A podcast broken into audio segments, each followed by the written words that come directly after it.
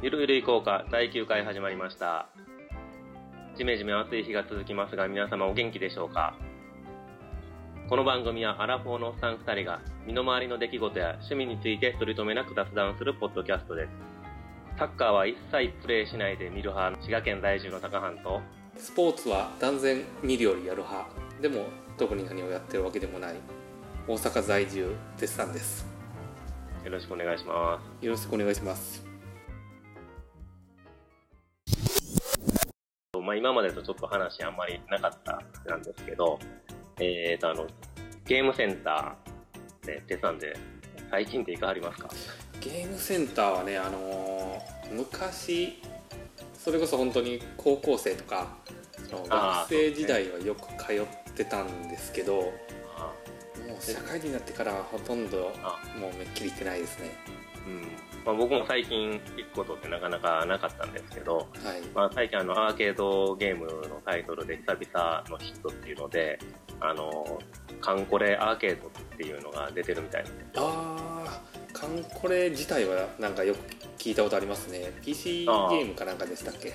そうですね、もともと3年ぐらい前に、うんうん。あの、角川、あの、書店があります。角川書店と DMM が、あの、共同で開発したブラウザーゲームなんですけああど、そうなんですね。ドラマゲームなんですね、もともとは。で、まあ、どういうゲームかっていうと、まあ、僕もやったことはないんですけど、はい。まあ、なんか旧日本海軍の、まあ、艦船が、なんかあの、擬人化でみんななんか女の子に絵になっとって、はい。で、その、擬人化されたその戦艦とか船を、はい、まあ、使って、なんか、正体不明の敵と戦うみたいなゲームみたいなんですよね。なんか基本的なあれですか？その海軍っていうことでシミュレーションゲームみたいな感じなんですか？まあシミュレーションゲーム、そうですね、シミュレーションゲームですけど、そんなにその複雑な操作方法とかがいるわけじゃないですね。うーん。いややったことないんであのものすごく流行ってるっていうのも知ってて。でなんかアジア圏とかでもいろいろ人気ありますよね。あ、カンコレですか？カンコレ多分あのなんかシンガポールいた頃も名前は聞いたことあったんですよね。うん、あ、ほんまですか？で多分韓国とかでも流行ってたんじゃないかな。へー。結構最初はね、なんか、ブーブー、イングすごい飛んでたらしいですけどね。あそうですか。日本、旧日本海軍好き、日本軍好きな人たちに。ちょっと侮辱してるようなまあ、結局でもなんかうまいこと言って特になんかメディアミックスの展開とかがすごい良かったみたいで。僕そのめちゃくちゃ課金ゲームみたいなうん。あれじゃないみたいなんですよね、あガチャガチャゲームみたいな？うん、で絶対ガチャしなあかんっていう進めへんっていうあれでもなさそうなんで。うんうんうん。結構あの浅く広く遊べるのかなっていうゲームみたいなんですけどうん。もともとは、まあ、そこで去年かな？去年もアニメとかあって、発表ほんでアーケードっていうのも、まあ、あのセガさんが開発してたんですけどはい。でも出しますよっていう発表は結構前からしたはずで、うんうん。まあ、ちょっと伸び伸びになって4月の下旬ぐらいから設置稼働始めたんですけどね。今年のですね。はい、うん。でも久々になんかもうプレイするのに12時間並ぶ店とかも普通にある、えー、12時間っていうと結構長い行列ですよね。と思いますけどね。1回のプレイ時間ってどれぐらいのイメージなんですか？5分から10分の間だとは思います、ああじゃあもういわゆる普通のゲーセンのゲームって感じですよね、うん、であのゲームしてあの、まあ、最近のゲームなカードゲームなんですよね言ったら。あカードをその筐体の上にあ入れるんかな今は。入れてあはい。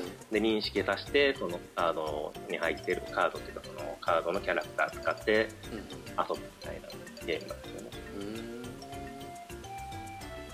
うん。最近でねそんな並ぶようなゲームっていうのはなかなかなかったんで。カードゲームってことは結構筐体は大きいことになりますよね。最近はでもそこまで大きくないんですよねああそうなんですうね、んもうえっ、とね34年前とか45年前かな三国志大戦とか WCCF でサッカーのカードゲームとかはあの辺が流行った時は結構みんな大きかったんですけどいねなんかあのいっぱいそのゲゲーセンなんだろうラウンドワンみたいなところに行ったりした時にちらっと見たことは多分あると思うんですけどそのテーブルゲームのゲーム台の上になんかこうカードをいっぱい並べてはい。であれ配置があれなんですかね？その読み取るんですかね？機械。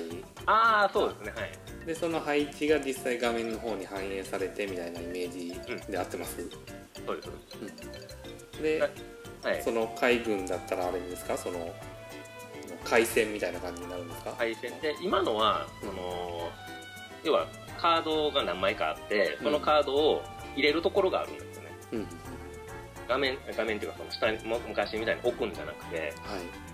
カード入れるとこがあってそこに入れたらもう全部認識されて画面に出てきてそのなんでコンパネって操作盤と画面で操作してあの遊ぶみたいな感じですね今のってほなんで筐体自体もだいぶコンパクトにはなってますね今。ーあそうなんですね、はい。え一一番のそのゲーム性というかあの一番受けてるポイントっていうのはどこになるんですか？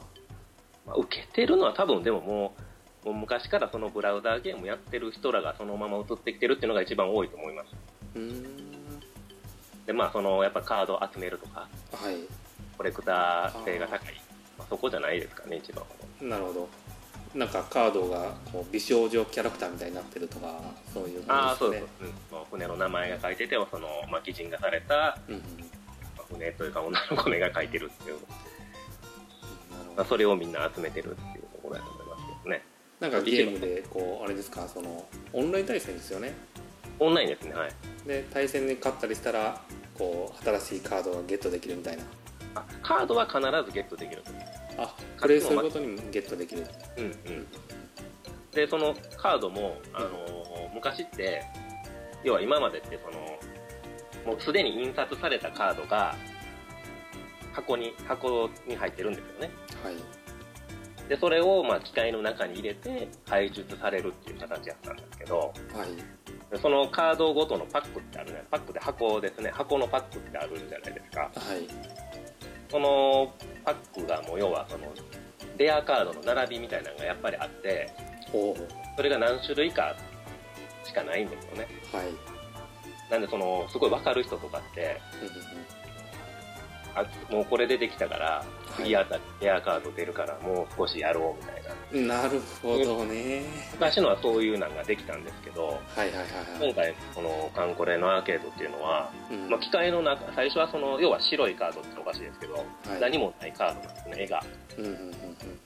で機械上で、まあ、その排出される時に印刷されて出てくる。へえそんななってるんですか？まあそうみたいなんですね。へまえそれはそのあある程度狙ってくるのもユーザーを対策するるためにっていうことですか？そうですね。そそれもできなくなったっていう話は聞いてますね。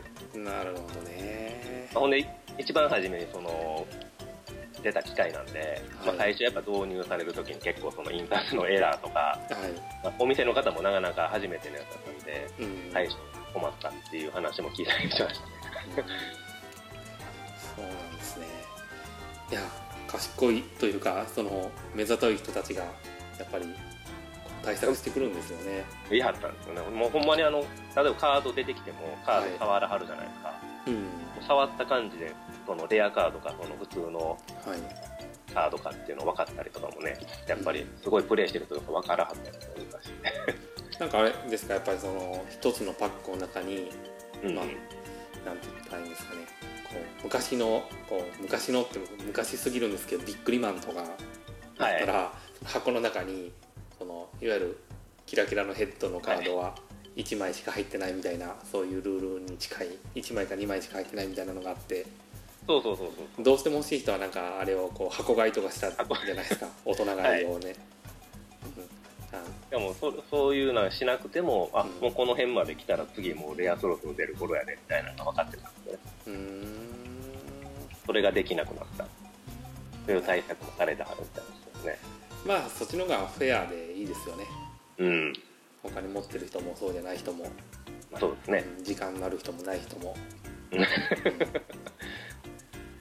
まだ最近のゲームではちょっと久々にこういうゲームがヒットしたっていうのはあるんですけどね。ちなみにその最近のあのアーケードゲームって、はい、あれね、さっきあのテスさんも言ってたけど、そのやっぱネットワーク、インターネット使うんですよね。はい。で、ネットワークも使うっていうのも、要はメーカーさんが絡んでくるんですよ。はい。その回線使うんやったら、あの、要はその、例えば1回100円プレイしたら、そのうちの何パーセントを、うん、まあ、例えば、例えば、例えば。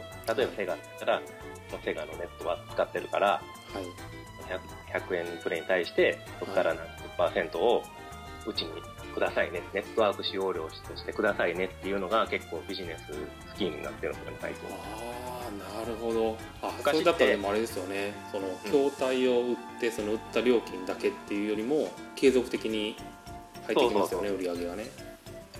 昔は、あのね、あの僕らそれこそ高校とか中学の時にやってたあのネオジオとか、はい、あのそれこそストリートファイタースーパースト2とかあの辺の時代ね。めちゃくちゃやりましたよね。なんか格闘ゲームやってたじゃないですか、うん、まあ、あの辺って言ったらもうね、まあ、言うたら基盤とかネオ上の場合やったらその、まあ、カセットみたいなんですけど、うん、それを言ったらね、まあ、10万とか何十万ぐらいで買うてネットワークもなかったんで、うん、それだけで、まあ、要はあとはもうプレイ料金を100%回収するっていう、まあ、ゲームセンター側はそういうスキームだったんですけどね。はい。それが今は。立てやすいですよね、そっちの方が。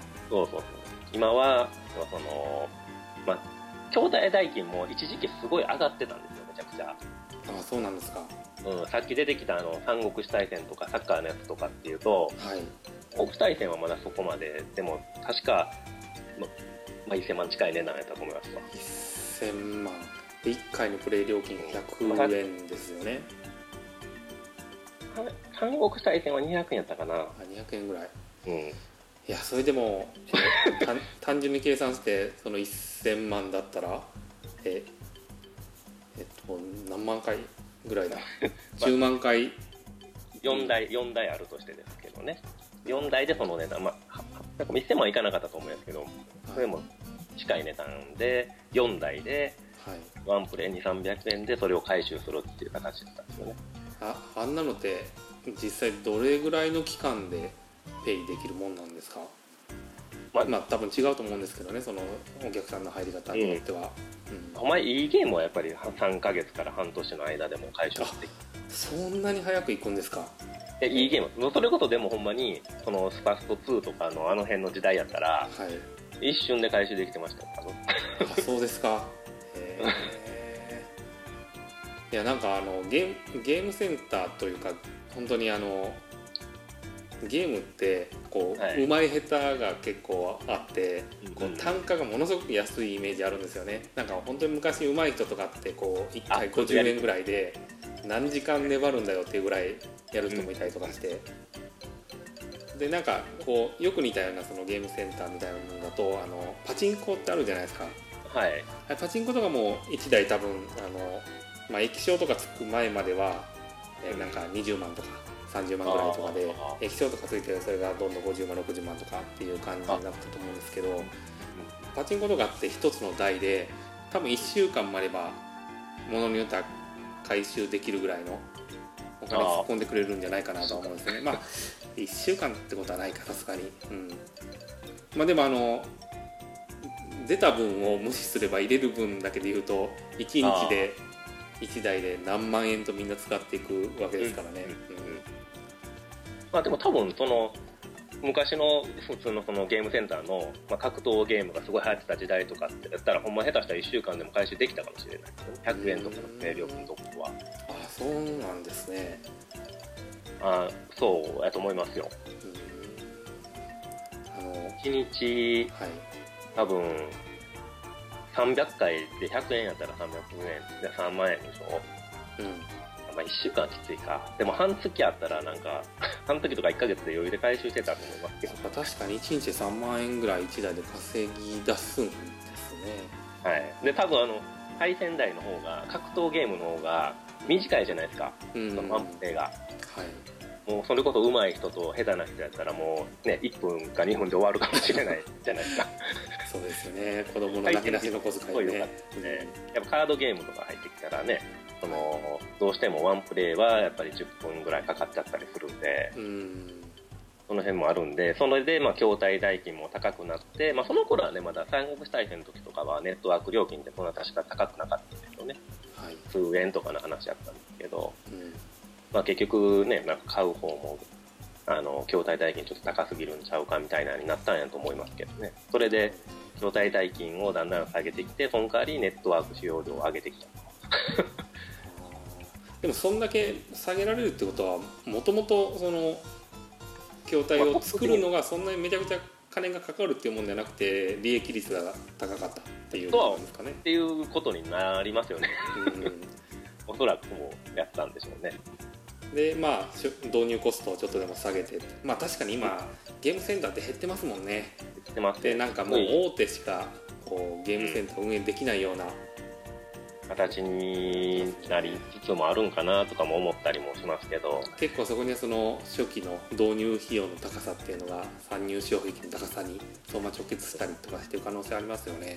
まさに新規で言ったらなかなか厳しいですよね。多分1店舗を開けようとしたら数、数、言っても数千もやっぱお金かかるでしょうし、筐体代だけで。うん。うん、まあ、結局でもね、今日の筐体が安くなって、まあ、最初のね、イニシャルコストとかは低くなるかもしれないですけど、全体的なコストで見たらもしかしたら、昔より高いんかもしれないですけどね、ネットワークのこの使用量っていうのが高くなっちゃうと。うんうん、例えば1回あたり100円で、ネットワーク使用量が2、ね、まあ、例えばマックスで40%ぐらいやったとしたら、結局残るの60円ですからねワンプレーで。そうですよね。そういう電気代とか他にも人件費とかいろいろなもの考えていったら結構運営ゲームセンター側の負担っていうのも大きいかなとかも思ったりはしますけどね。その辺で大変ななって減ってきてるんかなとかも思ったりもしますしね。ヒットタイトルもそんななかったですし。でまあプレイ人口がそもそも減ってるっていうのもありますよね。うん。そうですね。プレイ人口自体も減ってますよね。結局ねあのあのストリートファイター5とかもですけど結局もう家でできますからね。そうなんですよね本当にあのこうまあ結構僕はねその昔はゲームセンター通っててあのゲームセンターのゲームを好きな方だったんですけども、うん、そうじゃない友人とか、まあ、一般的な人らの話を聞くと、もう同じゲームが家でもまあ同じとまでは言えなくても似たようなものができるのになんでゲームセンターに行って時間かけて金払ってやるそのメリットが見出せないみたいな話はよく聞いたことがあるんですよね。うんうんうん、まああの楽しいんですけどねあのねゲームセンターに集まってみたいなそのちょっとコミュニティとかできたりとかして。はい、うん、そういうそのゲームセンターごとのカラーみたいなのがあったりとかあの辺が楽しいっていうのは多分あるんですけど今はそういう時代でもないですもんね。SNS で簡単にコミュニティも作れるし。作れますしね、うん。まあ、その中で、まあ、今後、ね、どうなっていくんかなっていうのも思いますけどねそのゲームセンター自体がこのこういうビジネスを続けていけるのかなっていうのもありますし、まあ、でもなんかねあの個人的にはこうゲームセンターの生き残る道としてはやっぱり今いろいろその、うん、新しいこう機材が出てきてまあ、例えばあのバーチャルリアリティみたいなものとかあ,、あいうものを気軽にゲームセンターで味わえるといいななんていう思いは持ってたりしますけどね。そうですよね。それがだからその言ったら一般のお店っていうんですか？メーカーさん直営とかじゃなくて、うん、一般のそういうお店ができるぐらいのレベルになれば、ね、だいぶ変わってきたりもしたりするかもしれないですよね。それやったらもう言ったらね家庭ではなかなか味わえない、はい。バーチャル的なね体験もできるのかなとは思います。なんかかあの家庭用ゲーム機のメーカーがねゲームセンターでその、うん、売っていくライセンスをこう提供するようになればなんか気軽に始められそうじゃないですか。なんか例えば、ね、そのプレイステーションとかソニーとかが、はい、プレイステーション VR 出すタイミングでゲームセンターの人があのまあ販売する用のライセンス形態っていうのを用意してあげてまあ、例えばソニーとその店舗の間でこうレベニューシェアのような形で売り上げをこうシェアし合ってで本体代だけでゲームセンターとしてはそれで運営できたらプレイしたい人もその、まあ、確かにその VR のゴーグルをこういろんなアマトの人たちと共有するっていうのは気持ち悪いって感じる人もいるかもしれないですけど、まあ、そういう部分を置いておけばなんかねあの気軽にちょっと試してみて体験版を試すようなイメージで,、で面白い人は VR を本当に買ったらいいと思うし、はい、ちょっと体験するぐらいだったらあの、まあ、例えば漫画喫茶で体験するのと同じような感覚で、うんうん、ゲームをいっぱい取り揃えてるとかあればいいなと思うんですけどね。なるほど。多分前回ちょっと話したと思うんですけどあの、まあ、台湾に行った時にその台湾の,、そのまあ、コンピューターの,、うんうん、あのビルがあってその中の1階でいろんなゲームを体験できたみたいな。ありましたね。そういう体験が、まあ、ゲームセンターみたいなところでできたらそれはなんかゲームセンターの新しい役割かなという気がするんですけどね。あなるほど、うん、そういう、ね、やり方も一つのやり方としてはありかと思いますね確かに。うん。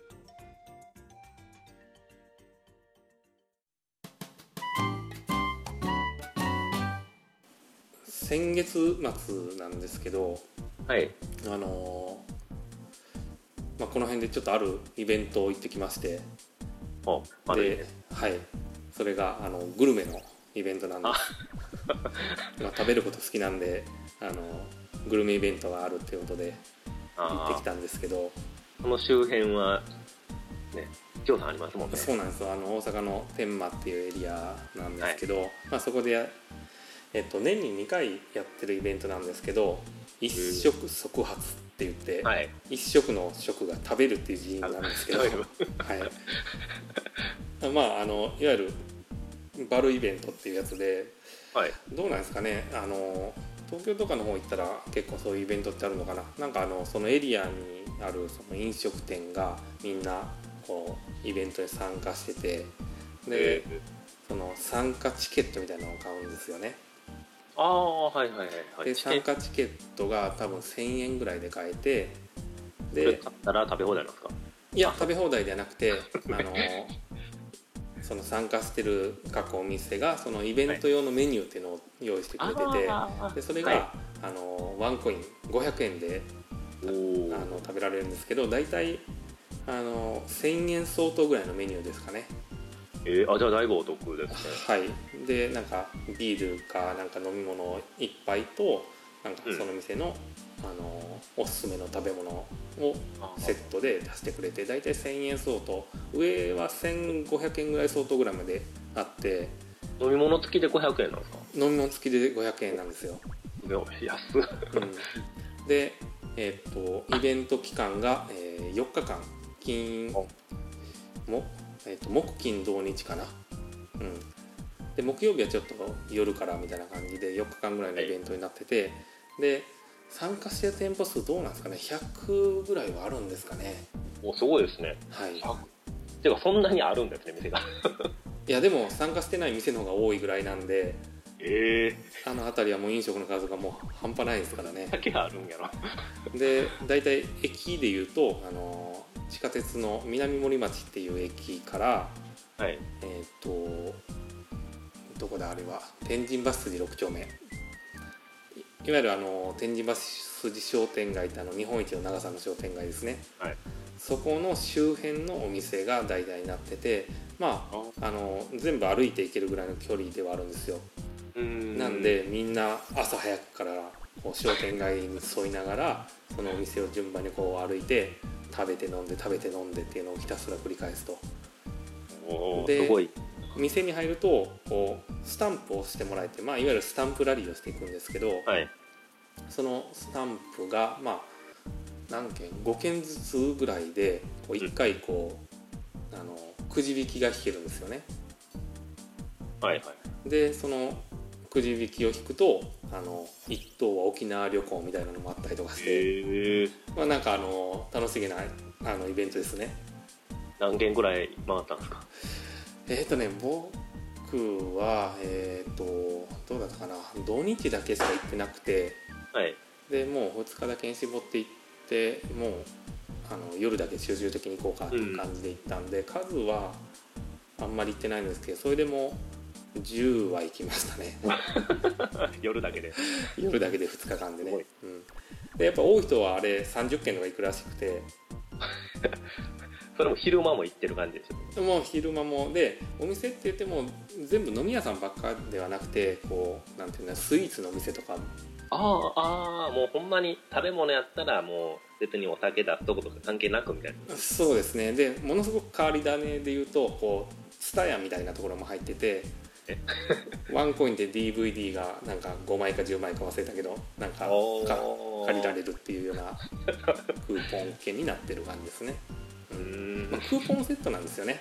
平たく言えば、うん、はいまあでも500円なんでなんか気軽にこう行ったことないお店とかにあ行けますよね。まあでもこのそういうのも狙いどころなんでしょうね。そうなん、ね、今後また来てくれるかもしれないねリピーターを目指して。だから、うん、店としてはその期間中はやっぱり売り上げいつもより落ちたりとか、うんうん、あんまりもう収支は度外視してやってるんじゃないかなという気がするんですけど、うん、まあリピーター確保でっていうのは目的でないのかなと思います。うんでなんかあのななんだったかな。グラドルって言って。グラドル。あのじゃグルドルかな。なんか忘れたな。あの、うん、要はグルメアイドルの略なんですけど。なんかあの女の子4人ぐらいをこう専用のそのマスコットとして集めてでそのパンフレットが配られるんですよね。あの冊子を。あ、はい、ページ10ページ分ぐらいの。その中にあの参加してるお店とかあとは宣伝とか載ってて、その中にそのアイドルのページがあって私たちを見かけたら声をかけてくださいねみたいなのが書いてあるんですよね。かけたら何かあるんか？いや別にあの写真一緒に撮ったりとかしてもらえるみたいなんですけどなんかやっぱりこうグルメなアイドルっていうとなんかすごい食いそうなイメージじゃないですか。なんかもうねちょっとこうね、体型がいい感じ。体型がね すごいいいような感じが、うん、するんでまあ実際はどうだかっていうのはちょっとねご想像にお任せしますけど、うん、なんかねはい。なんかもういかにも大阪らしいというかね食の街大阪らしいイベントだなと思って、うん、めっちゃ楽しそうですね。そうなんですよ。でもすでに今回第9回目で。そんなにやってはるんですか？はいで第10回ももう決定して多分この秋ですかね。でもやって45年みたいな感じなんですかね。年2回やってたら。そういうことになりますね、うん、へえ本当こういうなことしてうまいことやってはるからやっぱお店も増えていくんですかね天満の周辺。ねえなんかあの辺ってなんかすごい不思議な感じありますよね。あの実際歩いててお客さんの量とかそんなに多くは感じないんですよ。えー、まあ、多くは感じないっつっても、まあ、やっぱりその郊外から比べたら全然多いんですけど、はい、でもなんか梅田とか難波とかあの辺りと比べて圧倒的に少なくて、うん、でそれなのにこうなんだろう食べ物とかもそこと比べて値段が極端に安いんですよね。あでも家賃とかはすごく高い。んですよ。だからもうよほど儲かってないとやっていけない気はするんですけどまあ確かにこうもう本当にお店すぐに潰れてまた新しいのできてっていうのを繰り返してはいるみたいなんですけど。あそうなんですね、うん、それでもあれだけどんどん出てくる。なんかもう本当シュリンクしていってもおかしくなさそうな感じはするんだけど実際にはそうなってないっていうのはね不思議なエリアでありますよねえー、そうですねそれやったら確かに。なんか。入れ替わりは結構激しいですねそうですね。まあでもあのおすすめのイベントです。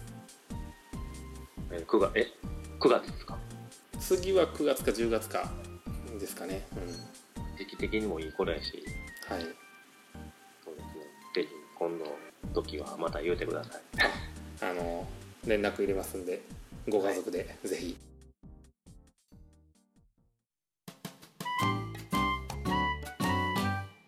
い、つものコーナーなんですけども、えー、ロードバイク購入への奇跡第6回ということで、はい。まあ、あの今回ちょっと自転車、まあ、直接自転車購入とかの話じゃないんですけどまああの最近まあ自転車乗ってる時になんていうんですかねもうまあ大体週に12回しか乗ってないんで。すそのチェーンのね清掃をこの間ちょっとサボってたんですよ何回か、はい、で最近ちょっとまたあのサボってたな思って、うん、まあ、チェーンあの掃除してオイル足し直して、うん、でまた乗りに行ったんですけど、はい、あれってすごい変わりますよね。そうです、ね、やっぱあのだいぶ溜めてるとすごい変わるな変わりますねいややっぱり一番動力に直結しているのがチェーンですもんね。ああまあ確かにそうですね。久しあのすごい思ったんですよね。なんかその周りもいいし。はい、うん、あれこんなに軽かった。軽軽いっておかしいですけど回ったっけな、みたいな。いやなんかもう本当に個人的な感覚ではもうチェーンのメンテナンスが最も走りに影響を与えるっていう気がしますけどね。あ、うん、えいいつもそのチェーンの清掃ってどんな感じでやってるんですか？僕はあのなんか清掃のスプレーってあるじゃないですか。クレの。あのスプレーで一応もう全部きれいにして、うんまま回しながらきれいにして、はい。まあ、拭いてその後オイルをあの1個ずつ1滴ずつこう足していくって感じですね、うん、ほんまにその外して洗うっていうのはしてしてないんですけど。あチェーン自体をですか？うんうんうん。まあチェーン外すってなると結構大変ですよね。あのチェーンカッターでやる感じですか、ね、チェーン外すとなると。なると思うんで、まあ、そこまではさすがにせんともそのスプレーでもう汚れを落として、うん、手ぬぐいで手ぬぐいで頭巾で拭きながらやりってって感じですね。ああ。いやまあそんなもんでいいんじゃないですかね。うんまあでもあのこまめにやるのが多分良さそうですね、うん、ですね。貯めるとなんか汚れ落ちないんですよね。ああで走ってきたたんびに毎回こう一応拭いてやるようにしてるとなんか結構すぐに汚れ落ちるしでえー、とどうだろう。数百キロに1回ぐらいそのスプレーでザーッと落としてやるっていうのをやるだけでずっとこのチェーンの綺麗さを保てるんですよね。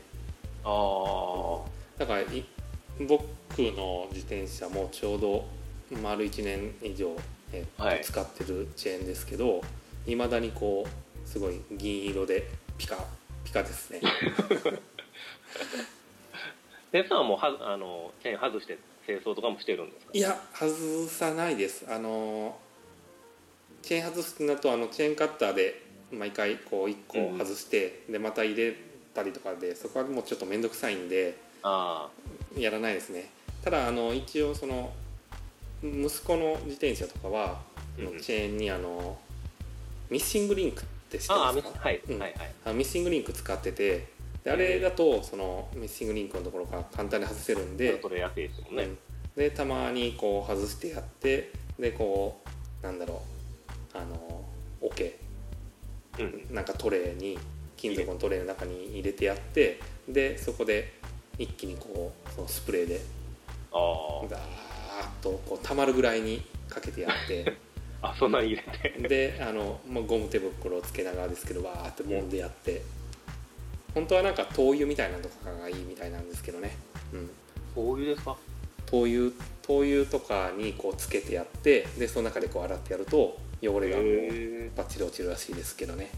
あそうなんさすがにそこまではちょっとあの 確かに。特にあのマンションなんでああ清掃場所っていうのが結構大変で、うん、うんうん、ですよね。僕もマンションなんでそれ分かりますわ、いついつもどこでやってるんですか？その掃除っていうのは。もうだからもう車体ごとベランダまで持っていって。やっぱりベランダですよね。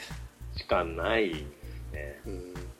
まあ多分ベランダでも大概近所からしたら 臭いわ。思ってそうですよね、うん、まあでもそれしか仕方ないですよね。ない。やるとこないですもん他に、うん、風呂でもできませんしね。風呂はねちょっとねドロドロなりますよね。ドロドロなりますからね、うん、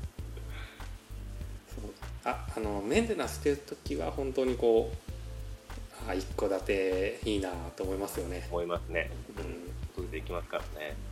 うん、やっぱりあの,、ね、あのメンテナンスっていうかそのチェーンの清掃っていうのは結構重要なんやなっていうのはすごい今回思いましたわそれは。もう毎回あの続けてあげてください。はい。乗る乗るたんびにあの基本空吹きでいいと思うんですよ。うんうんで空吹きだけしてやってで、まあ、3回か4回に1回ぐらい。ああとなんか個人的には結構おすすめなのがあのななんていうのかな。チェーン清掃用の布が売ってるんですよ。あああそう5枚か10枚ぐらい入っててあのクイックルワイパーみたいな感じで要はウウエットティッシュというかもうちょっと硬いやつなんですけどそれがまあ5枚セットか10枚セットで300円ぐらいで売っててでまあそれ自体にはそのなんかオイルとか成分が、うん、入ってるんでまあそれで拭いてやるとピカピカなのにいますね。うーん。でそれをまあ3回か4回に1回ぐらいそれを使ってそれ以外は空拭きで。でまあさらに、うん、2ヶ月に1回ぐらいとかそのケミカル系のスプレーでやるっていうだけで、うん。本当にピカピカな状態を保てますね。おおあそうなんですね。あれお手軽でいいですよそのマンションとかには。例えばあ。部屋の中でもできますしね、あそうやったらそうですよね。うん、これちょっと調べてみますそうですね。あのショーノートにも調べて貼っときましょう、はい。はい、じゃあもう間もなく買うぐらいだと思うんですけど。はい。はい。もうつ次か次その次ぐらいにはあれですかね。まあそうですね。できるぐらいになる。できるはずです。はい。わかりました。じゃあ楽しみにしてます、はい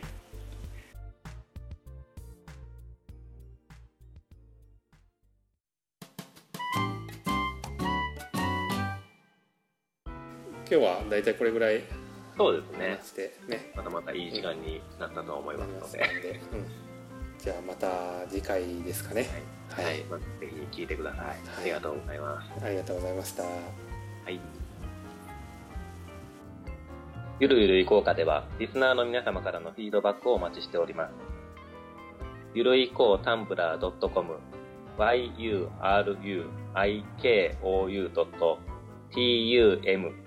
elr.com のトップページ、ご意見、ご感想からお送りください。取り上げてほしいテーマや、ゲストとして出演したいなど、番組内容に関する要望も歓迎します。また、寄せられた感想を番組内でも紹介していきます。